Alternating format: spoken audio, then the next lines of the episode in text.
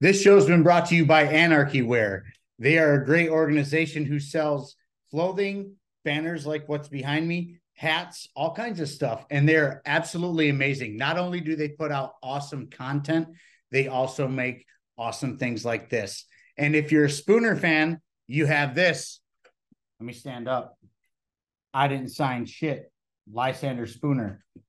If you're a Spooner fan, you'll totally understand. If you're not a Spooner fan, get in my DMs and I'll let you know because he's one of the greatest to ever do it. This flag behind me, enemy of the state. Man, that's Murray Rothbard, the greatest to ever do it. I'm a Rothbardian. He is my favorite economist. Um, he is my favorite anarchist, libertarian, whatever you want to call him. Fantastic material that he's put out. Um, I highly recommend you read his books. But Anarchy Wear has everything from bold to cute and and modest. You know what I mean? So like check them out at Anarchy Wear on X, aka Twitter. Um at anarchywear.ca on anything meta being Facebook and or Instagram. They're awesome. I love those guys. They're doing great things. And I highly recommend you follow them and get some goods from them, man. I love everything I have from these guys, and they're amazing. And and let me throw this in for you if you use promo code Buds in Reality, Buds, letter N, reality. I know you know how to spell. If you're watching this show, you're pretty smart. I know you are. Anyways, get at them, get yourself some gear. And if you use the promo code Buds in Reality, you will get yourself 15% off. Who doesn't like a deal? So get at them, check them out. They are great, awesome people. Thank you for the sponsor. And let's get on with the show. Welcome to the Buds Reality Show. I'm Sean Collins, your favorite anarchist, and we got Chase Oliver back in the house this week. Man, how you doing? Uh, doing great. You know, getting a couple days at home of rest and relaxation in between campaign legs, uh, but otherwise staying very busy, getting out there and spreading the message of liberty to as many people as possible. So, uh, yeah, just you know, living the dream. By staying busy, I, I think that might be an understatement for you guys because you've literally been making your rounds like you've gone from state to state to state to state to state, convention to convention, convention, and it's still going. Like we're we're not we're not done yet, you know. And it's got to be how, how, taxing is it really on on the body and stuff? Because let's be honest here, none of us are 25 anymore. yeah, well, you know the travel sucks. You know that's the worst part of it, right? Is having to get on airplanes and things like that, and sleeping in hotel rooms. But like just to give a glimpse of kind of like what our schedule is currently at Let's just go through like the last little bit of time to where we're at and then we're going. So uh, this past Thursday, I was in Minnesota. And then on Friday, I flew to Little Rock, Arkansas, where I was at the Libertarian Party of Arkansas convention. Uh, then we uh, also uh, went to the Libertarian Party of Missouri convention uh, as well that evening. Uh, and then Saturday, we were at, um, or no, sorry, that was Saturday we were at both those conventions, uh, and then we went to uh, the Libertarian Party of Kentucky, uh, as well as I'm. I feel like I'm missing one. Oh my God, why is my brain not working? No, no, Minnesota, Arkansas, Missouri, uh, Louisville, back home. That's where I'm at right now. Okay, we're here in Atlanta right now. Uh, and on Thursday, I'll be flying out to New York City to participate in the free and equal debates. Uh, me, Lars Mapstead, another libertarian, and then uh, four socialists, I think, are invited. Uh, four leftists, essentially. So I like those odds. Me and Lars got this covered. Uh, uh, we're going to do great. And then Friday, I'll be in Indiana. Saturday, I'll be in both Virginia and Pennsylvania. Sunday in New Jersey. Monday in Alabama. And then I get to come back home on Tuesday. So that just gives you kind of a glimpse of how busy the campaign is staying. Uh, and that's the kind of energy we're going to need to go right through November to have any kind of impact. So uh, I hope the delegates around the country are paying attention to see how busy the campaign is. And of course, they can always help the campaign if they want to become a donor supporter. Uh, let me just go ahead and throw the plug for votechaseoliver.com to get out there if you want to help out uh, and help us travel across the country. It, every dollar is appreciated. That's awesome, man. And you have been busy. You know, I keep up on, you know, where you guys are going and whatnot. And uh, I, I, I don't think I could travel like that. I, I personally, I just I, am a recluse, so it's like hard for me to be like, oh well, we got to go here, here, and here. I'm like, eh, my bed sounds a lot better, you know. But But but the thing is, man, you have been, you know, making your rounds and and you've been definitely making your voice heard. Um, let's go back to Iowa real quick. Let's let's start there because you cleaned house in Iowa. You really did. Like it, it wasn't even a close uh a close thing. Uh neither was it for for Trump either, you know, when it was the whole Iowa caucus thing. Now, when they do these caucuses, are you guys able to like get your voice heard, get get some national attention or at least some media attention? Or is oh, this yeah. just word, you know, word of mouth stuff? Yeah, uh, we actually got a nice media spike actually out of the state of Iowa and even, you know, some national news organizations uh, sharing the the results of the Libertarian Party of Iowa's caucus, and that's because uh, LP Iowa in 2022 they won major party status with their candidate for governor, uh, and because of that, you know, we got a little increased media attention. It's how I got on stage at the that and you know campaigning within the state and earning media as a campaign. That was kind of like the the threshold is like if you're a major party and your candidates are campaigning in the state and taking Iowa seriously, we'll invite you on stage uh, and so I, I was like, challenge accepted. Let's do that. And so I spent a considerable amount of time in the state because uh, getting on that soapbox stage put a libertarian on the same stage that Republican and Democratic candidates for president were on. Ron DeSantis was on that stage. Donald Trump was on that stage. Uh, I believe in 2016 when he ran. Uh, you know, uh, all the other you know, Nikki Haley and Chris Christie and all the other ones were on that same stage, and I was the only libertarian. And I'm the first candidate who wasn't a Republican or a Democrat who ever got to do that because I invested time in Iowa.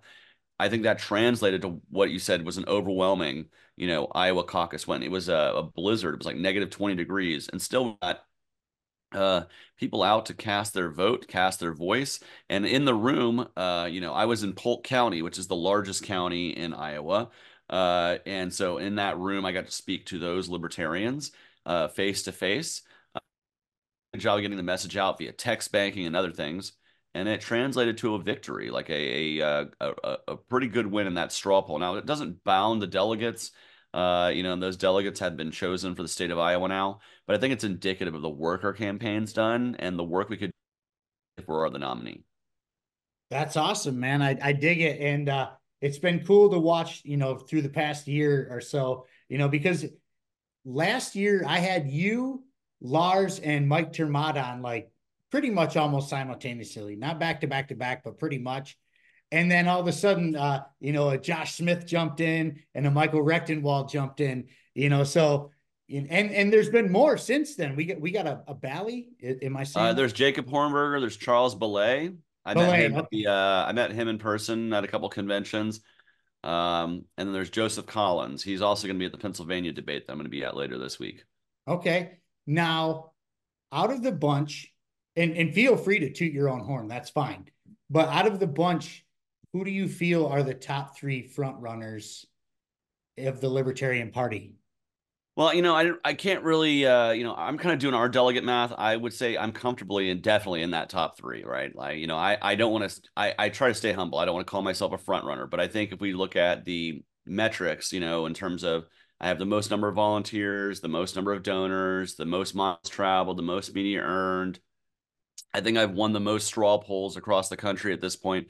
So I feel like our campaign is in an extremely comfortable position right now with where we're at. And as long as we keep uh, chugging along, I think we're going to do really, really well at convention and, and ultimately win this thing. Uh, who else do I think has been running a really hard race? Uh, you know, really, you mentioned the kind of the two earlier uh, guys who've been running the longest. I think Mike ter Maat and Lars Mapstead. I think there's something to speak to both of those guys uh, running as early as they have, and they both uh, they they present something equally different in this race uh, that I think could complement you know me as well. Uh, you know, I look at all the other candidates. I even look at Josh and Michael Rectenwald and Jacob Hornberger and the others that we've mentioned. The first people I look at to be a running mate. So I'm really kind of just kind of keeping my eye on who's running an effective campaign, who's got a great team underneath them, who's uh, who's got an effective plan, right? It's not just enough to like have great policy or be able to speak really well, but who's really putting the, the pieces together to run the most effective kind of campaign? Uh, because, you know, selfishly, I'm kind of looking for who might be my best running mate. Uh, but I think we mentioned kind of the heavy players there. But if I was to just say top three, just to be just to not uh, insult anybody else, I'm just saying this because we've been running the longest. I'll just say me, Mike, and Lars, just because uh, those are the those are the two guys that I've seen the most uh, along the road, along my travels uh, throughout this campaigning. Uh, and so, you know, I'm I'm not name the top three front runners, but I'm going to say the people that I see the most on the road are me, Mike, and Lars. And uh, I think I'm very comfortable to be doing very well at convention. And hopefully this continues through the process as we travel to the states. And uh, you know, I hope folks who are already delegates, if you're watching this, and if you have any questions or you have any feedback or you want to talk to me, as I want to talk to you, please reach out to the campaign. We're going to try to reach out to as many of you as possible over the next few months. Uh, but it really helps us if you go ahead and reach out directly to us. Uh, you can reach me uh, at chase.oliver at votechaseoliver.com. Shoot me an email if you're a delegate. I'd love to hear from you. Awesome, man. Now let me ask you this. You know, in a in a in a political climate that is I, boiling would would be an understatement. I don't even know what to call it. It's on fire and it's a massive fire.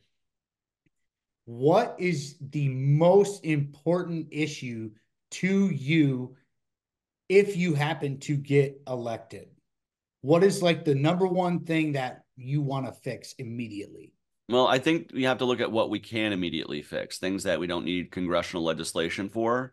Uh, and so the first thing that I always tell people that I would do is like if I if I were to be elected, if the if the if the uh, confluence of events happens where a libertarian is elected president, uh, as soon as I take the oath of office, I'm going to go right to the microphone and pardon Julian Assange, Edward Snowden, Ross Ulbricht, and Leonard Peltier. Those are four people that are indicative of the kind of people that need to be pardoned in this country whistleblowers and activists, uh, people who have spent way too long in, in jail for the supposed crimes they committed. And then uh, I would let people know that if you are currently in federal prison for a nonviolent victimless crime, your pardon's coming. As soon as I get your name in front of me, the pardon is going to be coming to you. That's something the president can do using the power of the pardon. And we don't have to wait until the end of our term to just only pardon our politically well connected buddies like uh, Trump did. You know, Trump could have pardoned Edward Snowden. Biden could pardon him right now. Uh, they refuse to do so because they know that they give power to the war machine. That leads me to the second thing that I would be able to start dismantling if I'm president. If you're elected president, you're commander in chief. You can demand the dismantling of the warfare. Immediately call a meeting of the Joint Chiefs of Staff and let them know they need to be closing uh, 15% of their bases within the next two years. Immediately, that this needs to start the process of removing the military footprint of the United States from every continent that is not North America and from every nation that is in the United States uh, and start that process. We need to do this in a way that is respectful of the fact that there there are there's infrastructure in place that we need to draw down. You do it quickly. Give me 15% in two years of drawing down our foreign bases, our foreign military wars. We're going to stop the policy of drone bombing immediately. We're going to stop the extrajudicial uh, spying, wire, warrantless wiretapping, the programs. I will direct uh, all those agencies to begin to draw down those extra constitutional measures that they've been taking. We're going to return back to where if you need to get a warrant, you get a warrant from a judge. Uh, no, no more of this warrantless crap that we've been having since 9/11. Uh, and then lastly, you know, we can start dismantling the drug war immediately. If I'm the president of the United States, I will immediately direct the DEA to deschedule all drugs effectively decriminalizing them in all 50 states. State governors can decide what they want to do there, though I will encourage decriminalization uh, and destigmatization of addiction so that we can actually address this as a medical issue and not as a throw people in jail and lock away the key issue. Uh, and I will lead the way as president of the United States. So those are three things on day one. And you would make, you know, you'd probably make a lot of enemies, but you're going to make a lot of news on day one as well. So, uh, and I, I see no reason to wait for those three things that a president can do uh, with the stroke of a pen. As somebody who's really huge on foreign policy, um, I love where, where you're coming from with that. But how are you going to get that done? Because you're not just going to just do that with the swipe of a pen and not get any kickback from Congress or Senate or anybody else who's got their, you know, their dirty dick beaters. I'm sorry for my language. Um, but whoever's got their dirty dick beaters you know, in this in this war machine because they're yeah. not just going to let you do that. So how what's your plan to make this happen? Well, first plan is have a badass running mate so that if uh, the worst happens to me, that we have somebody else who will take the mantle up immediately and continue the path of dismantling the war machine. But uh, if I were elected president, you know, uh, we have to take that case to the American people you know, directly to the people. If Congress wants to try to do anything, uh, luckily I have the veto, the power of the veto, and it requires a two thirds vote to override a veto.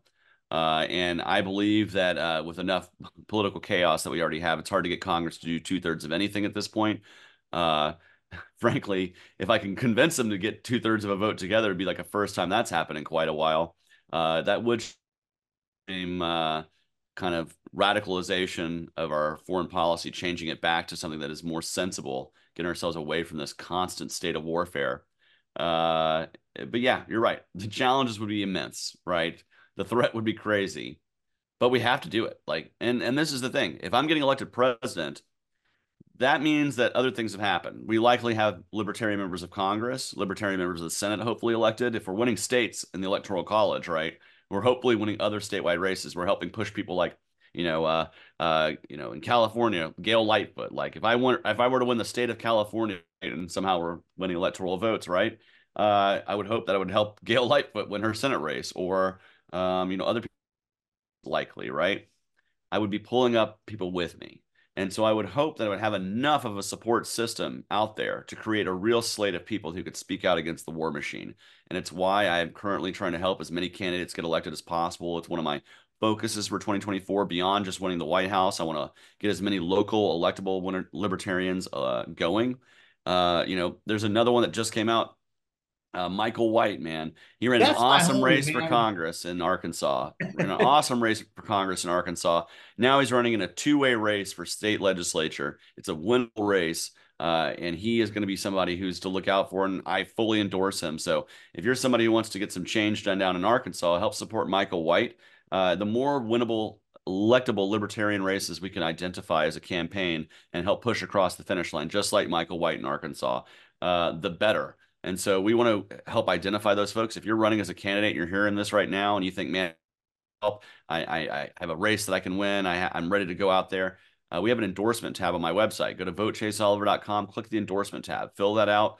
We'll try to schedule a phone call or a meeting with you so we can discuss your race and help push resources you need to get you across the finish line. And if I'm the nominee, uh, that that's one of the main things I'm committing myself to because we're going to build this party from the grassroots. Uh, change begins at the grassroots. And if we don't have a real foundation, uh, what are we going to be building upon that? And we need to really rebuild the foundation Libertarian Party to grow and survive and thrive over the next 15 or 20 years as the Gen Z voters rise.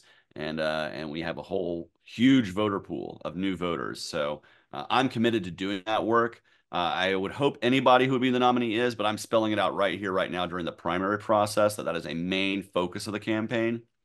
Uh, because what are we doing otherwise? Uh, and so, win, lose, or draw the White House, we're going to have victories if I'm our if I'm our candidate. Uh, ballot access victories, local libertarian victories, and uh, I'm committing myself to double our party's membership and hold it for the next four years. So, whomever our nominee is in 2028, they have twice as much wind in their sails at the beginning of this process. I dig that. I dig that, and I'm glad you brought up Michael White. He's actually a, a good friend of mine, and and I actually knew what he was doing before he announced it, and I kept my mouth shut like a good boy. I was like, because I texted him one day, I was like, because he he sent the teaser out there, and I was like, hey man, you're not gonna leave me hanging like that. And he's like, okay, I'll tell you, keep your mouth shut, and I did. But like, he's gonna win.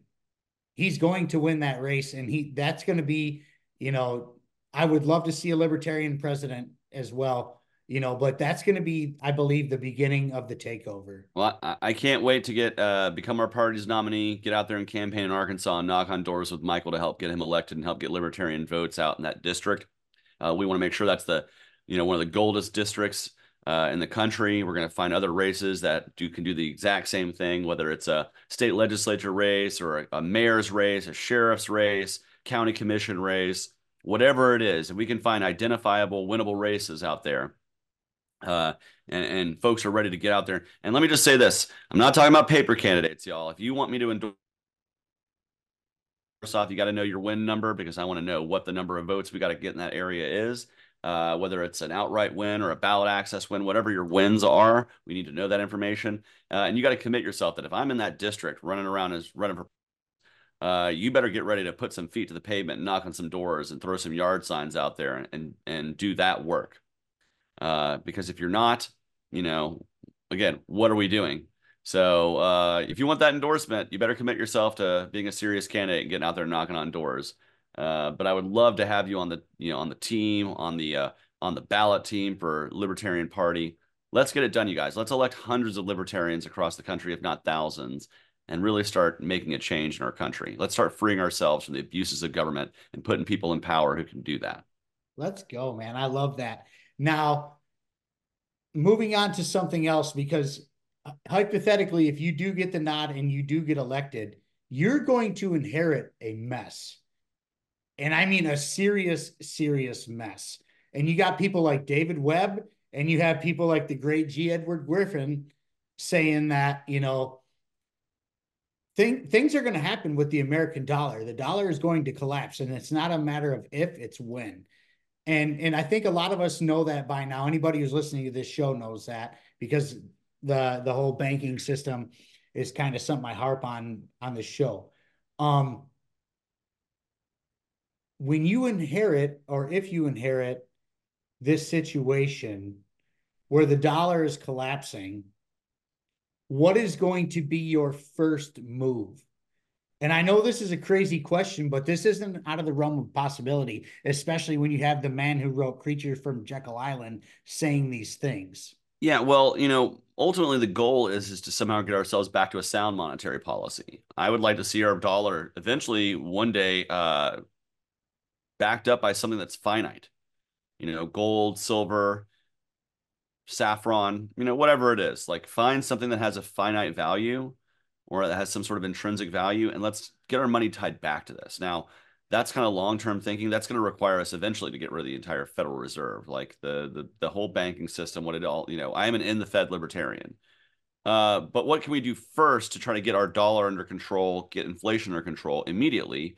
Is if I'm elected president, I can require a balanced budget. Uh, if you don't give me a balanced budget, it gets vetoed because part of what's creating the massive inflation that we've had over the last few years, particularly since COVID, is the printing of money out of thin air. You know, if you're just you're just cutting to the pie, uh, you're devaluing each dollar, and that is a hidden tax that hits everyone's pocket, regardless of where your money is. If your money's invested in a business, inflation affects it. If it's in your pocket, inflation affects it. If it's in a savings account, inflation affects it. It's it, it's it's a tax you can't get away from. There's no offshore bank account you can hide your dollars that make them suddenly less inflated if the dollar keeps getting printed out of control. And so we have to insist on a balanced budget so we're not printing trillions of dollars onto the spreadsheet to cover the debts and deficits of the United States of America. Uh, if we can get that under control, we'll see a tampering down of inflation and we'll see what it happened the last time we balanced the budget. Last time we had a balanced deficit, you know, we went deficit neutral. We had the largest growth of the middle class our country's ever seen. Uh, that was in the late '90s, early two, you know, early 2000s. That was Clinton. But yeah. then the dot com uh, burst happened, and then it was the the point of no return after that because it was the dot com bust, and then it was the 9/11, and then it never stopped. Yep. So so hypothetically, some some of these things happen, not the same things, but something like these things what are you going to do to combat this? Well, you would have to cut spending and not bail out these firms that fail. So uh, first thing that I would say is, you know, we can get ourselves to a balanced budget without an incredible amount of change. Like uh, the discretionary budget is, you know, we can get that under control if we just took our current revenues and got ourselves down to pre-COVID level spending. That's how it's gotten out of control since COVID. Uh, but assuming, you know, um, you know, we were involved in some sort of economic downturn, what would the United States have to do? uh, we would have to cut spending to keep in line with a balanced budget. It's what every American family has to do when calamity hits them. Uh, but let's say we have another uh, real estate slash banking crisis like we had in 2008. The biggest mistake that we did was bailing out the banks the way we did. The banks should have failed. They should have failed, fallen, liquidated, their assets bought up by another organization that could have better managed those assets.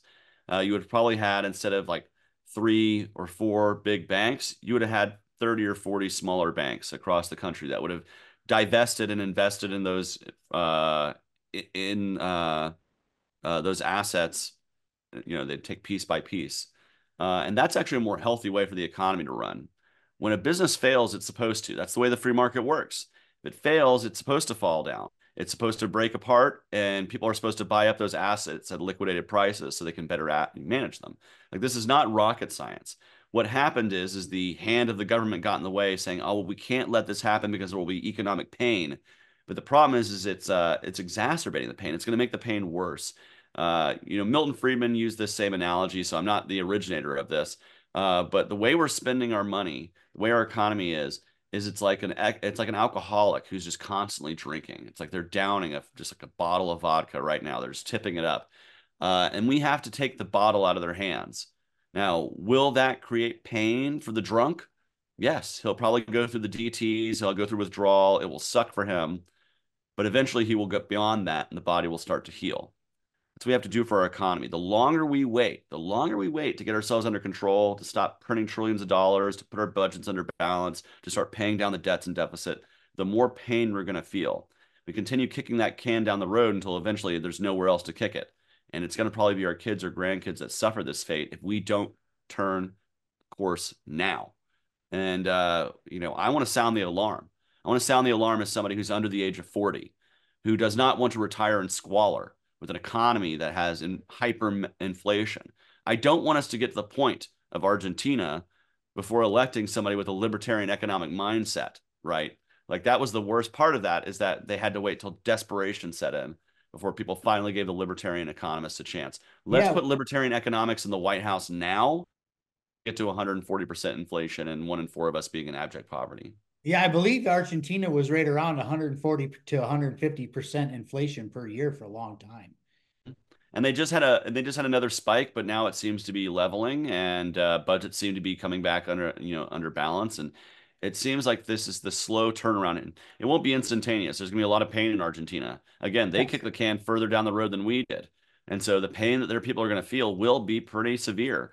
But you know they're taking the bottle out of the hand you know they're taking the bottle out of the hands of the drunk so to speak. And we need to do the exact same thing only our economy is you know exponentially larger than argentina's. So uh, our crash will be way harder and we need to avoid it.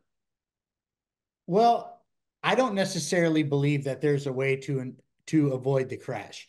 It's it's inevitable. At this point they they printed the money into oblivion. Um we've literally had the chair of the Federal Reserve recently on 60 Minutes saying out loud, he said the quiet part out loud finally that the United States spending is not sustainable. He finally said, they finally said this out loud. I've never heard anybody say that in the Federal Reserve ever. Well, you know, maybe I'm just, maybe it's the optimist in me that thinks that our country can turn this around uh, before it's too late. Uh, you know, and, and, and that's of course why I'm doing what I'm doing, you know, uh, I think there has to be a possibility for political change that heads us in the right direction, that that that reverses course here. Uh, but I am aware, you know, I worked in logistics for a long time. You know, container ships.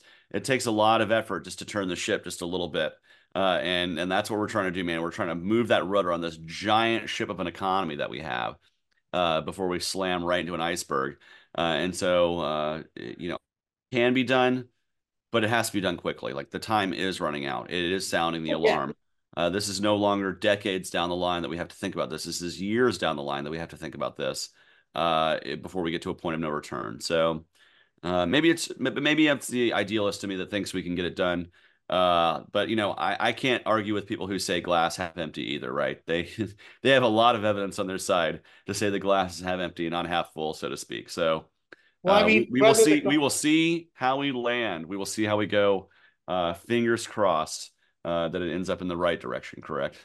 Whether the glass is half empty or half full, you can still fill it up with whiskey anyways. So whatever, you know. But but like, let's talk about this for a second though, because the monetary system is is, in in my opinion, the monetary system is most important to the American culture because he who controls the monetary system controls it all you know and this is why we have central bankers who control everything and it's this this little group of people in the federal reserve. They control not only the interest rates they control inflation they control the value of the dollar.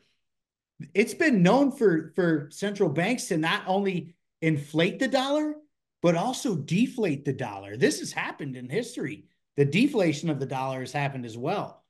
You know and how are we and I'm not, I don't think that's ever happened under the Fed. We're going way back when we're talking about deflation of the dollar.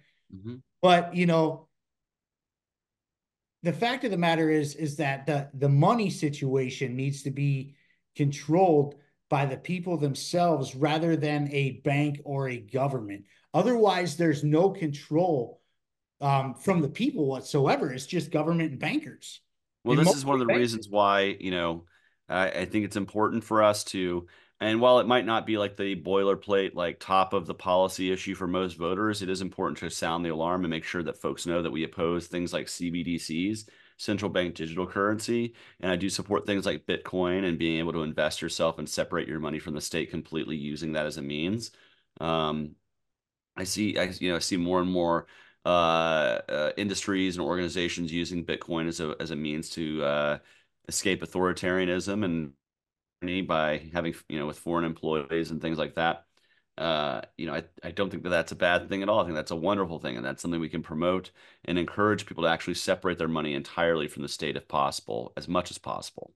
Uh, and I, and like I said, ultimately, I would love for our money to get back to being like valued with something that has an intrinsic value, um, and so that you're not artificially inflating and deflating the dollar. It's like it's it's tagged to the price of a precious metal like gold or silver. Uh, and if we were able to get ourselves back to that, which again, very long term thinking, like this is not going to happen probably in this wouldn't happen in the first or even second, probably like likely Oliver administration that we could get ourselves untie the knot enough to get ourselves back to this. But ultimately, that has to be the goal uh, if we want to continue having a dollar, uh, would be to have it, you know, a monetary system that's actually based in something that's realistic and not just the fiat currency system.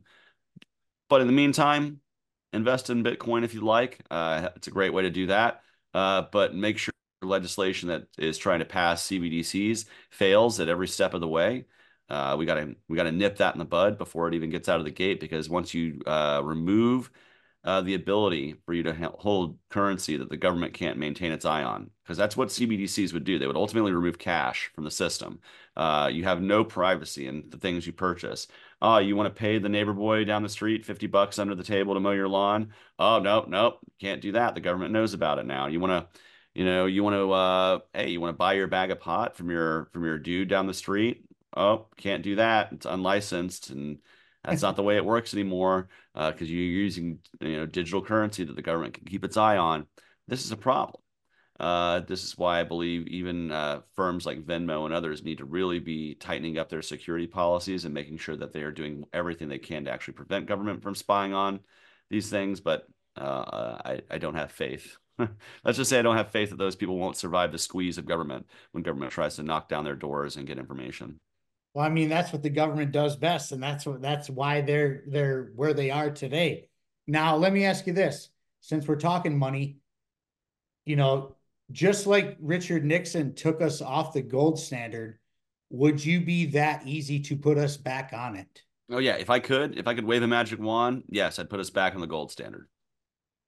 Okay. If you look at why the Libertarian Party was founded, uh, why was it founded? It's because there were people who got pissed off enough that uh, Nixon was continuing the war in Vietnam, a war machine overseas, uh, using using violence to perpetuate uh, death overseas, uh, and that he took us off the gold standard. That's what got David Nolan and others pissed off enough to get into a room and say, you know what? We found our entire party along these principles of sound monetary policy, opposing the foreign warfare state, uh, treating people with equal respect under the law, these kind of classical uh, dare I say, classically liberal values in a lot of cases too. like if we look at things like meritocracy, markets, free markets, free trade, uh, free speech, free expression. These are the founding principles of the Libertarian Party. And so, as we are now over 50 years beyond this, we need to continue to push those principles forward. We cannot be political weather vanes. We cannot be th- somebody that blows the wind. We have to continue to hold those principles true uh, because if we do, you know, uh, as the rest of the world moves, we plant ourselves down and we don't change. And I think that that consistency is what makes us different from many political parties out there. Uh, and you know, spoiler alert: this is why I would absolutely oppose RFK seeking our nomination. There's other great libertarians I'm running with for this nomination. RFK is not one of them because he's not a libertarian. Uh, if you were to seek our party's nomination, if you were to somehow buy our party's nomination, rent our ballot access, we as a party shouldn't deserve to exist.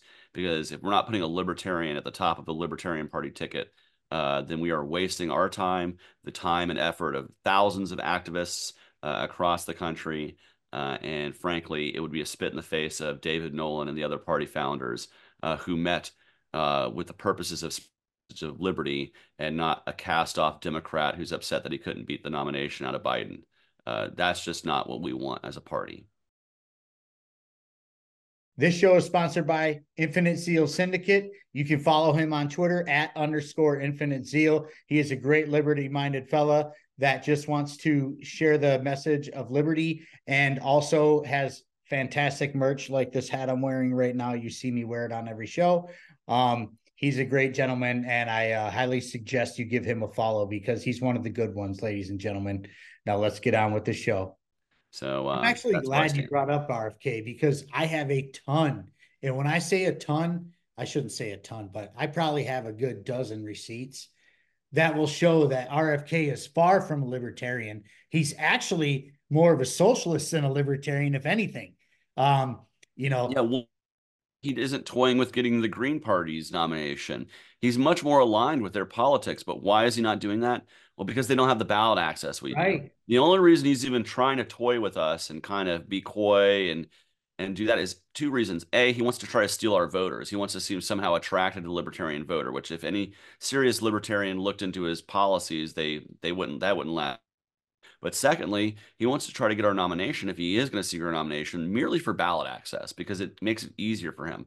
Now, um, I welcome him to become a ballot access advocate. I think he's learning right now firsthand how tough ballot access can be for candidates. And I would welcome him to join us and the Green Party and other parties out there in fighting for fair and free ballot access.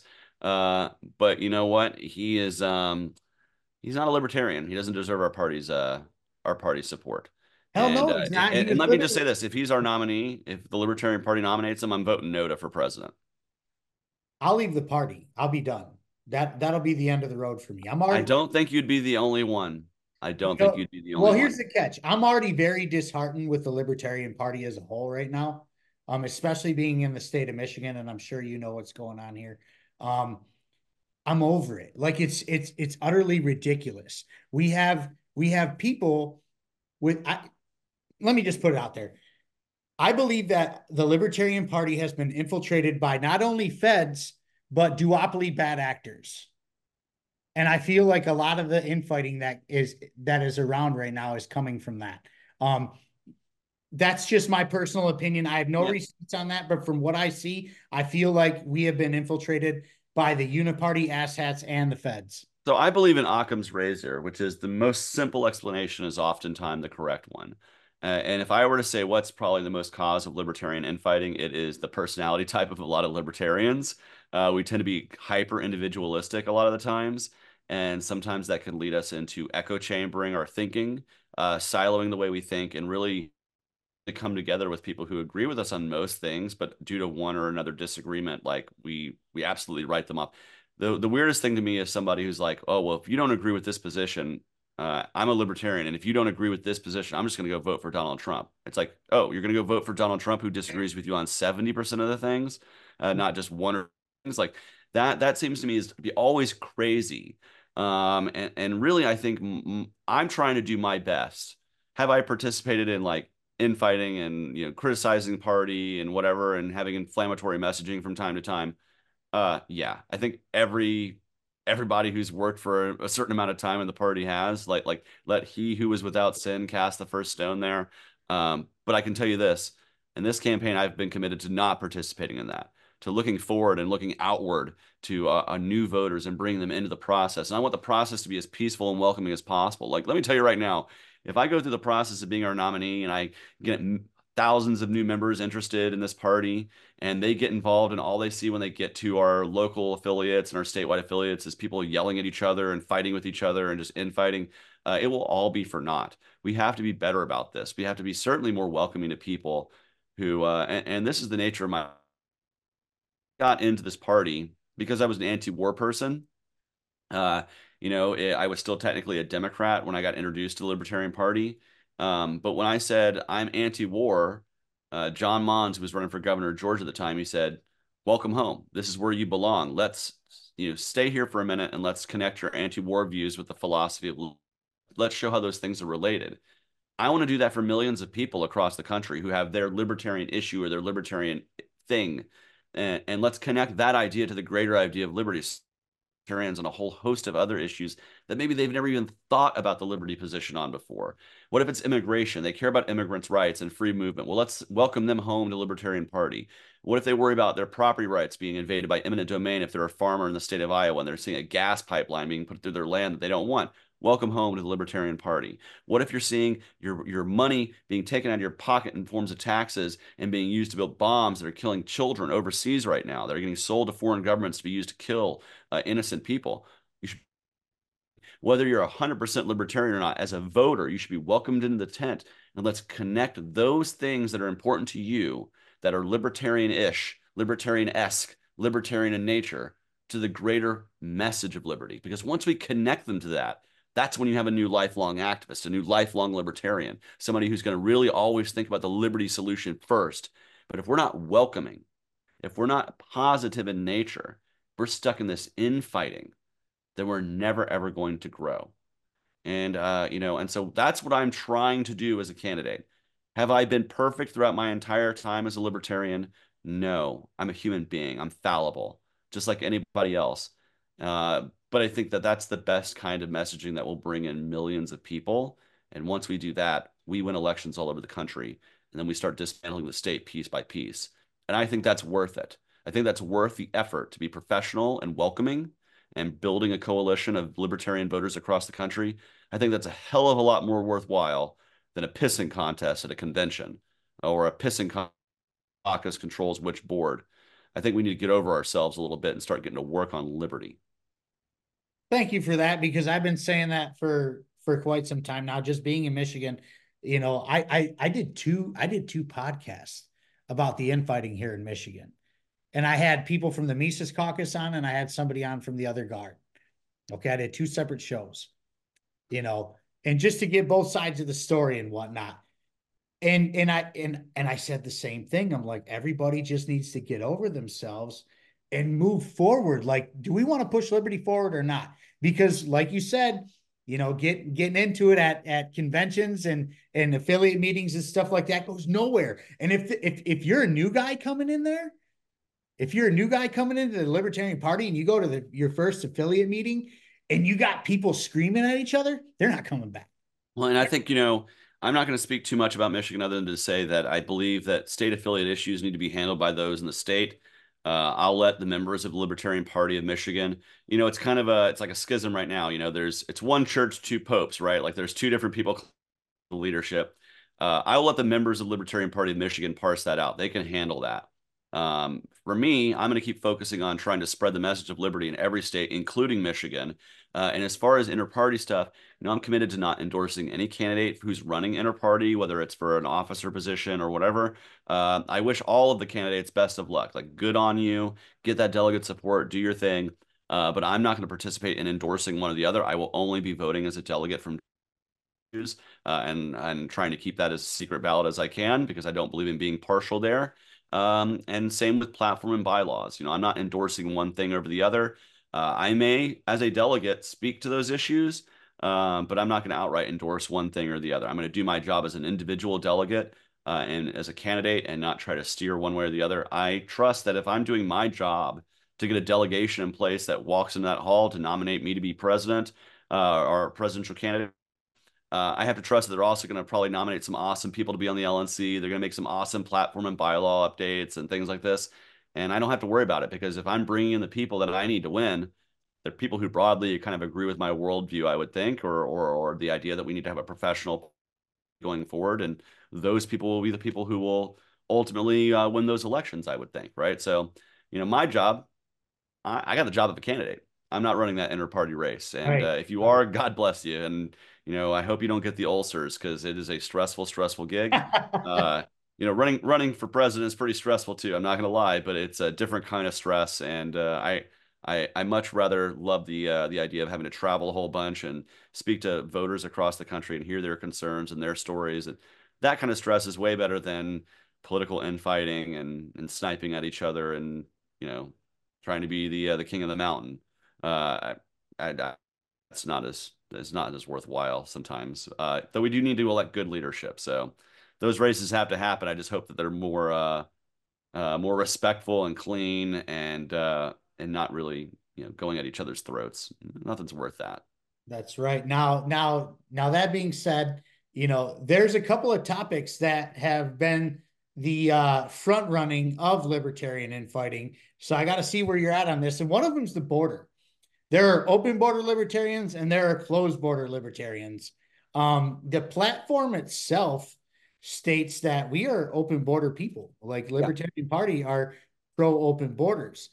But then you have people, you know, not going to name any names. You'll figure it out when I say it, though. But you have people who want to deploy the military, the entire U.S. military at that.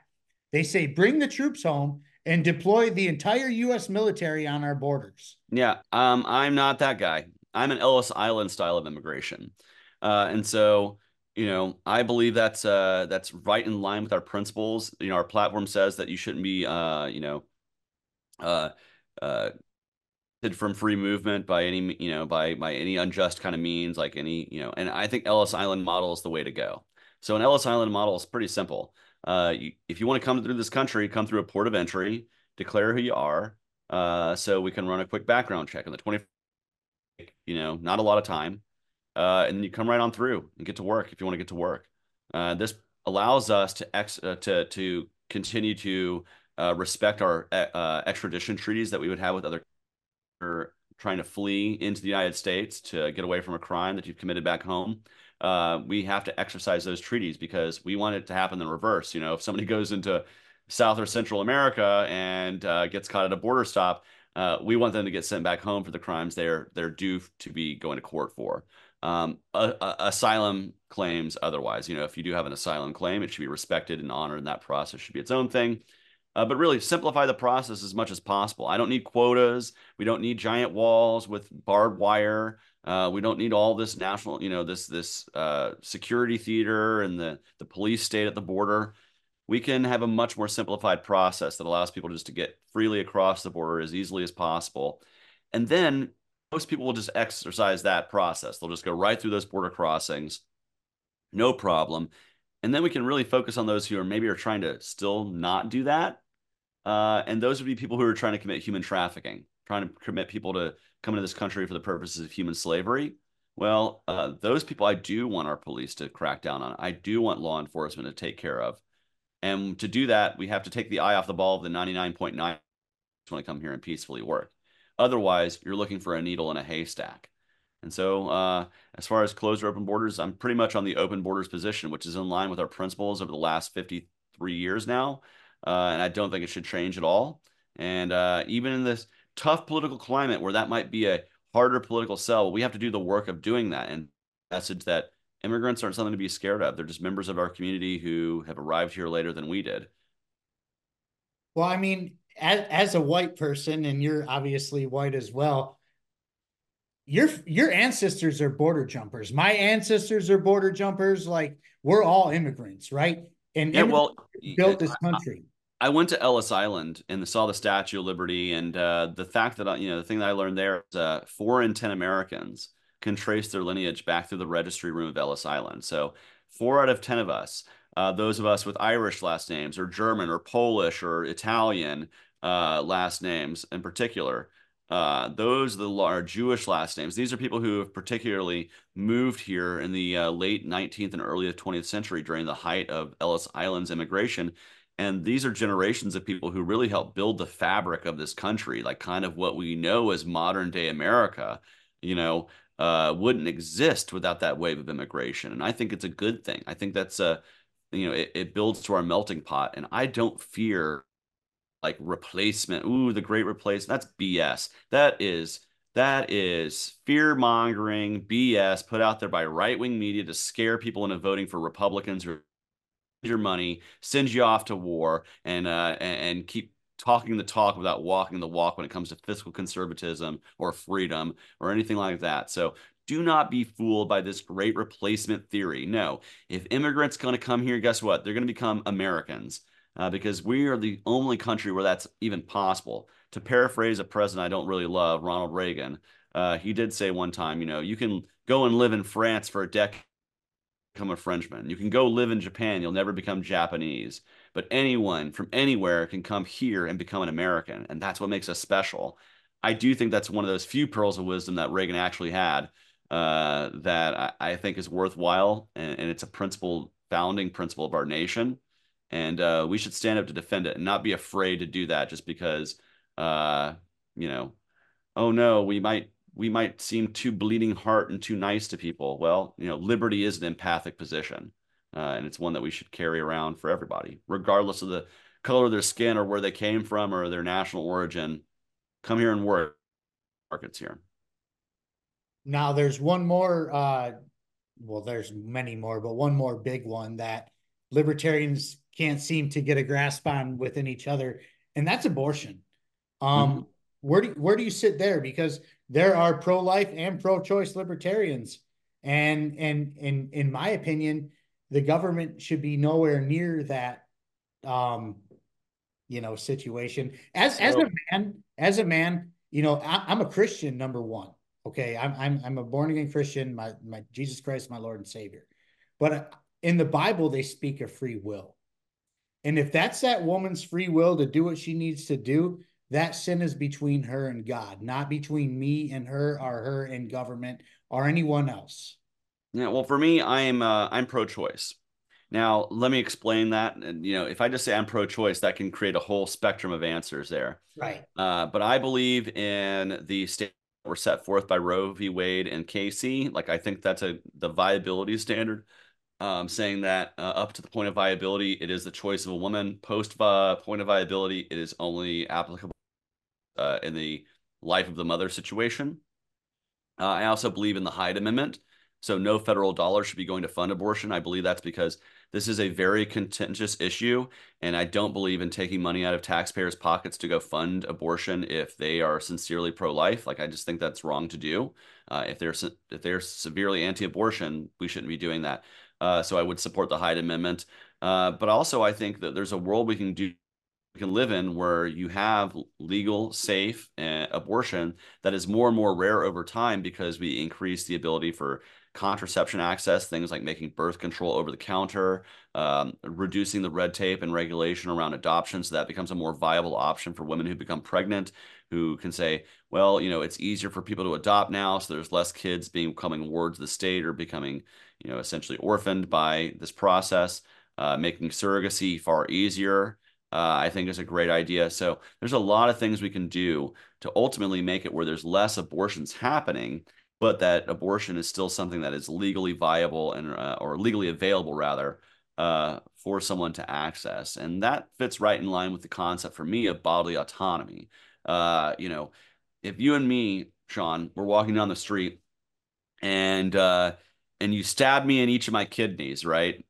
Oops, you stabbed me in my kidneys, and then you felt bad about it. You said, "Oh man, you know what? I feel bad. I shouldn't have done that." And you cart me to the hospital and it's like a rural hospital and they say you know what? He needs a transplant to save his life. And turns out sean you're a perfect match. You know the state cannot compel you or force you to give me that kidney. You have to give it up willingly even if i'm going to die and the result of me dying is the actions you took. You cannot be compelled to give me the kidney. No one will charge you with murder if you don't give me the kidney. Might think you're an asshole. They might think you're terrible. Now you're going to get charged with a murder. You stab me but no one's going to add anything saying, well, you didn't save his life by giving him the kidney. There's no there's no additional charge you would get for that because of bodily autonomy. Similarly, uh, you as a person cannot be forced to be a vessel for a, for a being that is not viable on their own. Uh, you cannot force to be a tether to another life. Uh, and so ultimately, bodily autonomy leads to me to say that up to the point of viability, you should have the right to access an abortion. Whether you whether you morally agree with that or not, that's an entirely different conversation. And that's for each and every individual to conscientiously consider. And uh, fortunate for me, I lack a uterus, so I don't have to ever truly, con- you know, have that conversation with myself. It's never. It's it's a decision I'll never have to make. Can I cons- counsel people women in my life who might have to make that decision? Absolutely. But at the end of the day, it's their decision to make, not mine. And uh, as a, a, candidate for office, and certainly if I were elected president, it's not a, it's not a decision I would seek to make for millions and millions of American women. And then we also have to remember, you know, women will have a miscarriage through like they, they didn't even realize they were pregnant. They just have a miscarriage that they right. mistook for a heavy period. And so we go about criminalizing abortion and criminalizing these things like when do we draw that line? Like where does that line get drawn and how far are we willing to let the investigatory arm of the state get into the private lives of women to determine these things? Uh, that's a world that I just don't want to see because I think if you give that much control and autonomy for law enforcement over people's bodies, uh, we're looking for a really doomed future one day. Uh, because it's the same reason why I oppose the death penalty. Like if you give the state the power to just impose death upon you, you're giving them the power to control any aspect of your body, life and death. Uh, and so, just on a moral factor, I would oppose that. Uh, same in line with this. I look at it like this: I'm married, and I don't want to deal with one pissed off woman, let alone millions of pissed off women. That is like the last thing I want to deal with. Well, I can tell you if Libertarian Party wants to grow our base with women, we need to respect the choice that women have to make in their autonomy. As I travel across the country, it doesn't matter whether I'm in a red state or a blue state. Uh, the most common question I get from uh, from millennial and Gen Z women is how do you feel about the right to an abortion and the right for me to make that choice? And as soon as I say I'm pro-choice, I can literally almost see their guard drop. Like okay, you're worth talking to because I don't have to yell at you about why I deserve to be able to make that choice for myself. And so, uh, to me, if we want to grow our party with women, we need to respect the choice that women have and their bodily autonomy here and understand that this is an issue that men like myself really won't ever have to truly face the ultimate decision there. Um, and so we need to be listening to our women in our communities out there uh, who the majority are pro-choice here. Uh, doesn't mean there aren't people who respect the anti-abortion position. I do respect that for you if that's your personal choice. I happily will allow you to live that as your life. I will never try to compel you one way or the other. And I won't let judge you for for holding anti-abortion views. I think that's actually a very uh, you know, it's a completely valid path. I just don't think you should be making that choice for other people. I don't think people should be making choices for other people at all. Let alone I think that should be just basically the boilerplate of the Libertarian Party, you know. Like I mean, like at the end of the day, like if somebody's not not hurting somebody taking their stuff or violating pro- private property it's nobody's business. And as a matter of fact hannah cox pointed this out. If you're worried about who your neighbor's sleeping with that's kind of creepy. Yeah well it's think creepy. about this. Uh, this is the elevator pitch i give people when they ask me what is a libertarian? Okay that because i get that question a lot as i travel across the country you know i'm talking to random people oh i'm a libertarian candidate for president. Uh, invariably you get the question well what is a libertarian? And i say this a libertarian is someone who believes this.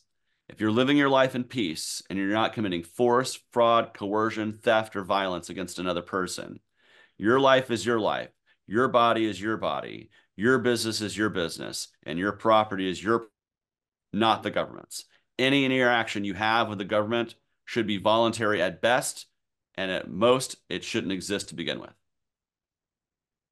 I like that. I like that a lot. Now, a majority of this show has been very serious and I don't want to keep you forever. So let's have a little bit of fun before we go. Fun time. Fun time. No, seriously, like, you know, it's it's one of those things where like this stuff is so serious all the time and nobody ever just sits back and uh, cracks jokes or whatever it may be. So let's have a little fun. So, Mr. Oliver, first off, what are you reading right now? What is your advice when it comes to books?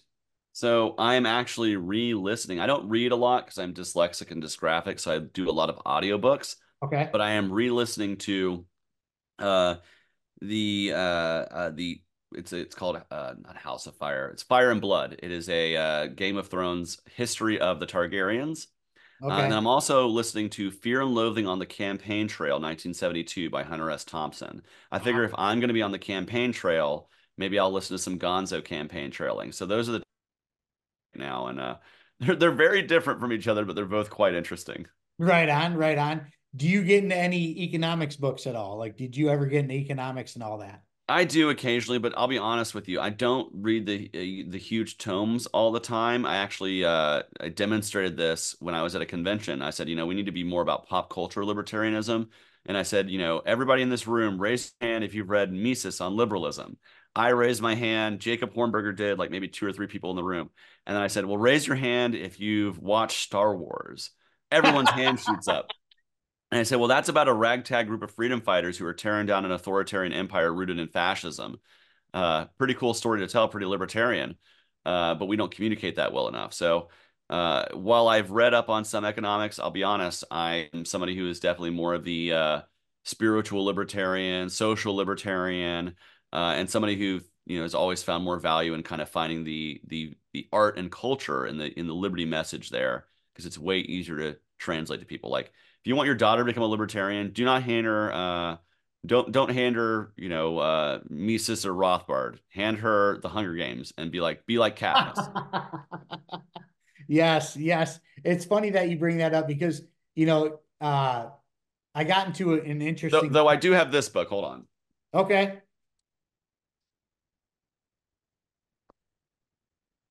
So this is my coffee table book, Friedrich Hayek's The Constitution of Liberty. So nice. I'm not a complete non-libertarian nerd. I still do.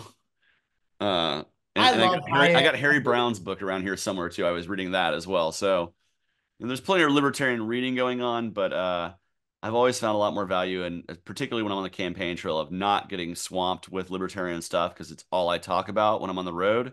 So I'm like, let's deprogram with a little Game of Thrones or a little Hunter S. Thompson uh, while I'm on the road. Okay, I dig that, man. Now, you know, the, you are by far the best speaker of all of our presidential candidates. By far, it's not even close, honestly. You're, you said it, not me. Well, you know, I did say it, now, and I'll stand by it. It's fine. But you know, you're, you're amazing with your words. You, you know how to come across at people. You're you're good on the debate stages. You know, but like, what fuels that? Like, are you listening to anything? I'm a big music nerd, so we're gonna go there. Like, are you listening to anything in particular that gets you fucking jacked up to go like debate people or go go campaign or whatever it is? Oh, I mean, I have the weirdest. Uh, so I I don't do Spotify. I do YouTube Music because if you do YouTube Music, you get ad for YouTube for free. So it, there's a plug out there for people who hate YouTube ads.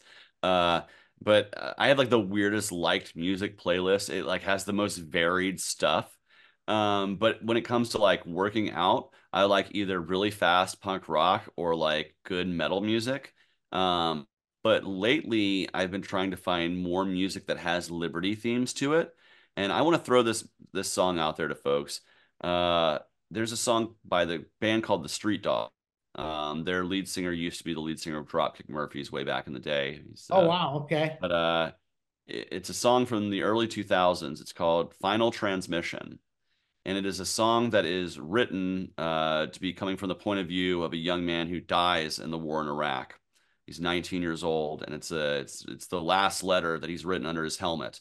It's his final transmission out to those who he loves, and it's a great anti-war song and that's actually a song that as i was uh, doing my morning walk today came across my playlist i hadn't heard it in years uh, but it really affected me today as i was listening to it particularly since we've seen um, uh, the, the, bushnell the young man uh, who self-immolated uh, which i don't support I don't think that's a good idea. Let me just say it right now. If you're thinking that's a great idea to protest, do not do it. You have friends and loved ones who care about you uh, and they would rather see you being a voice for peace alive than being somebody who's dead. But uh, hearing that story and then hearing that song today really made me think about the trauma that so many of our young men and women in uniform have gone through. Uh, I know this was supposed to be the light and fun part. I know. I'm sorry, just really drag oh, it down. No, that's good. No, I I like. But this. it is a profound song. So it's by the again, it's by the Street Dogs. It's called Final Transmission. Okay. Uh, I recommend anybody out there listen to it. And if you do, and that doesn't radicalize you against the United States war machine, I mean, I don't know what will. Yeah, I, it's funny you bring up the Dropkick Murphys. I love telling this story. It's one of my favorite stories in the entire world. Um, when I was in my early twenties, which was forever, I'm I'm a little bit older than you actually. Um, I'll be by the time this show comes out, I'll be 44. There's going to be a birthday in between here. Oh, and happy I, uh, early birthday, man! I'm actually the oldest 11 year old you'll ever meet in your life, and I'll let you go from there with that. I'll let you figure it out. But uh yeah, that's it's real. But uh anyhow, um you know, when I, I went down to Southie, I went to South Boston to a bar called Meg O'Malley's to see the Dropkick Murphys perform on St. Patrick's Day. Nice. And this was probably 2004. God, it's been a long time. I'm old now. But like that vacation was supposed to be a long weekend. Me and my buddy stayed for 10 days. We came home. We didn't have jobs. We didn't have anything. We partied, and that was that. But we saw the Dropkick Murphys at a little shithole bar that's probably as big as my basement that I'm in right now. You know, oh. and it's the coolest thing ever. Well, speaking of St. Patty's Day uh, concerts and traditions, you know, I used to have a tradition with my friends. Uh, almost every year, I went to go see, uh, and they're unfortunately not coming to Atlanta this year. The Green Seventeen tour with uh, uh, Flogging Molly. Man, they're a great Celtic rock band. Uh, awesome music. It's actually where I first heard the Street Dogs. I think was they were on tour with Flogging Molly at the time. But they used to come through Atlanta like right before St. Patrick's Day every March, and I would go out with friends every year. good times, good music, good friends uh, I do love that kind of uh, that Irish Celtic punk rock sound. I've always appreciated it, but uh, yeah, like I said, my music taste is pretty crazy because I can also, I you know, uh, I'll be listening to that one minute, and then Miley Cyrus comes across the playlist the next second. I'm like, oh, I like this song too. I tell people when they go, "What kind of music do you like?" I say I like good music, good country music, good pop music, good rock music, good punk music, good whatever the genre is. I don't like crappy music.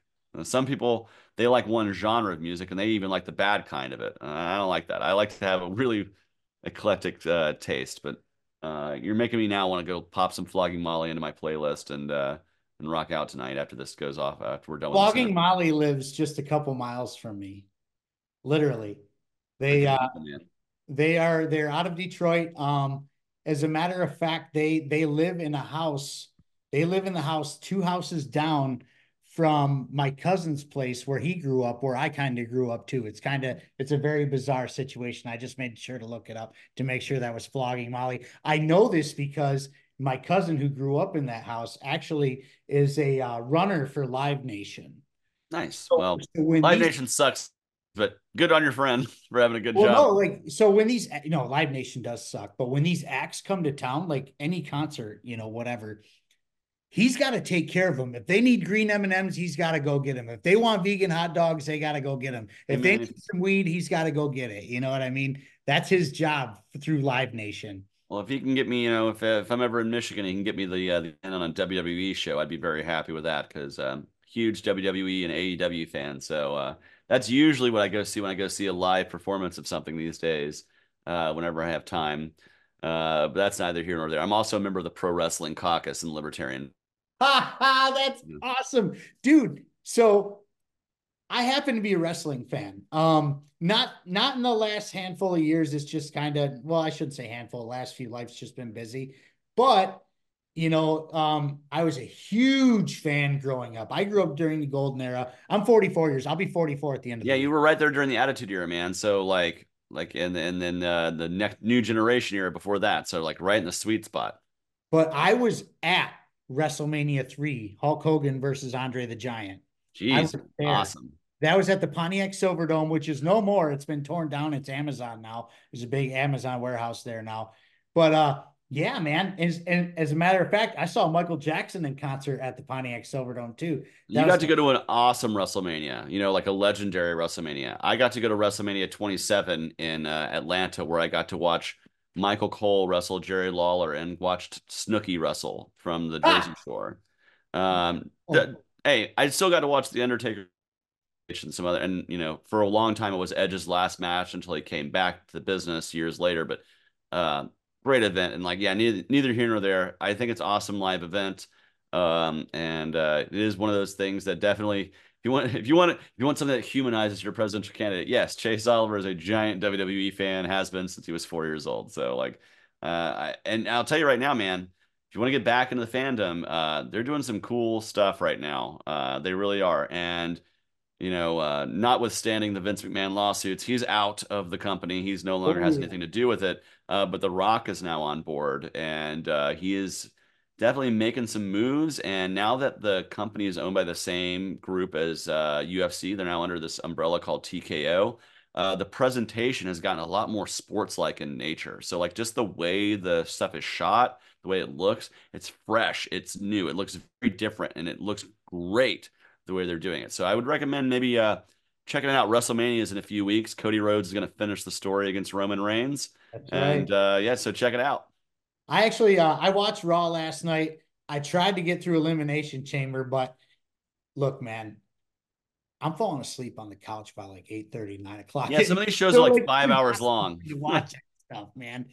But that's pretty cool. You're a wrestling fan. Now, before we go, last question. There's a natural disaster.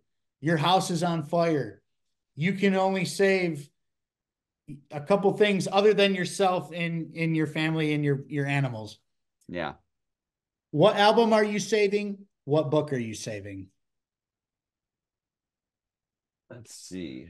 I had some pretty valuable comics. Um, well, the book I'm saving is my family Bible that I inherited from my grandfather. Okay, that's perfect. That, okay. That's going to be the book I save.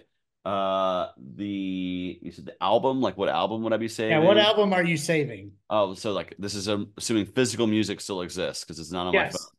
Oh man. Uh, probably. You know what I used to have? I used to have the actual the Black album on CD. That was my favorite CD in high school. Metallica's the Black album. album. Uh, Metallica's the Black album. It's got oh yeah, like it's so that was like that was a CD that I probably played so much that it literally wore itself out. Um, so eh, that is probably one I would, if I were having to run out with an actual physical piece of music, that would probably be one of them. Uh, but I don't know, man. Yeah, probably. Uh, oh, I know what I would take. My Blu-ray of the Lord of the Rings. That would be coming with me. Awesome, awesome, man. Well, before we get out of here, do you want to plug your stuff one more time? Let's uh Absolutely. If you want to go and see, uh, join the team of a powerful and positive messenger of liberty, if you want to be a part of the vote chase uh, of the Chase Oliver for President team, I urge you to go to votechaseoliver.com. Check out the Get Involved tab, become a volunteer or a donor supporter. Every dollar helps us travel across the country. Like I said, uh, in just the last two weeks, we'll have visited 10 states, uh, five states in the country, and that's just the last two weeks. Help us continue to do that, spread the message of liberty. And if you're a delegate who's listening to this, I want to get in contact with you, and I hope to earn your support. Go to votechaseoliver.com and follow us on social media at Chase for Liberty. And thanks for the opportunity to speak to your uh, to your listeners. Always, man. It's it's a pleasure. I love I love having you guys on. Honestly, like you know, one thing one thing I love is competition. I love competition. So I love seeing you guys go at it, man. I just man, and I look forward to you coming to Michigan. You know, I'm not too sure if they're doing a debate or town hall type thing. You know, I'm I'm a little bit out of the loop. I'll know more tonight. There's LPMI thing. Well, I'm actually a uh, I'm a delegate to the state of Michigan, so I'm a little bit involved for uh, LPMI. Well, I'll be in some debates going forward. Uh, the free and equal debate on Thursday in New York. Me and Lars Mapstead against some uh, leftists, uh, and then we got uh, this Saturday, I will be, I think, in both Virginia and Harrisburg, Pennsylvania, participating in debates. Two debates in one day.